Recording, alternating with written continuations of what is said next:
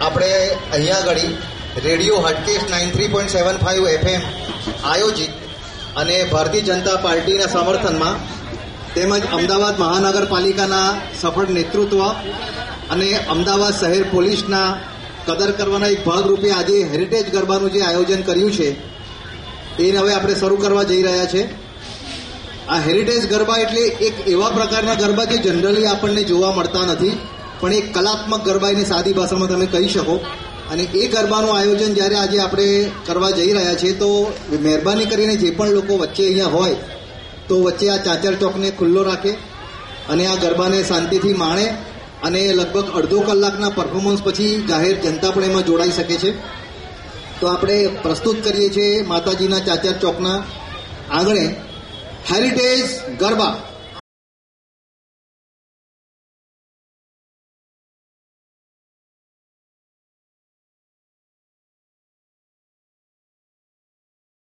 પ્રથમ ગરબાની પ્રસ્તુતિ કલરવ ગ્રુપ માઉલેશભાઈ દીક્ષિત. જેઓએ નાગર જ્ઞાતિમાં બેઠા ગરબામાં તૃતીય ઇનામ મેળવેલું છે. અને તેમની પ્રસ્તુતિ સૌથી પ્રથમ આપણે અહીંયા નિહાળીશું, સાંભળીશું. અને અહીંયા જે પરફોર્મ કરશે હેરિટેજ ગરબાની, કલાત્મક ગરબાની પ્રસ્તુતિ, તે નીતિબેન દવેનું આખું ગ્રુપ અહીંયા પ્રસ્તુત થશે.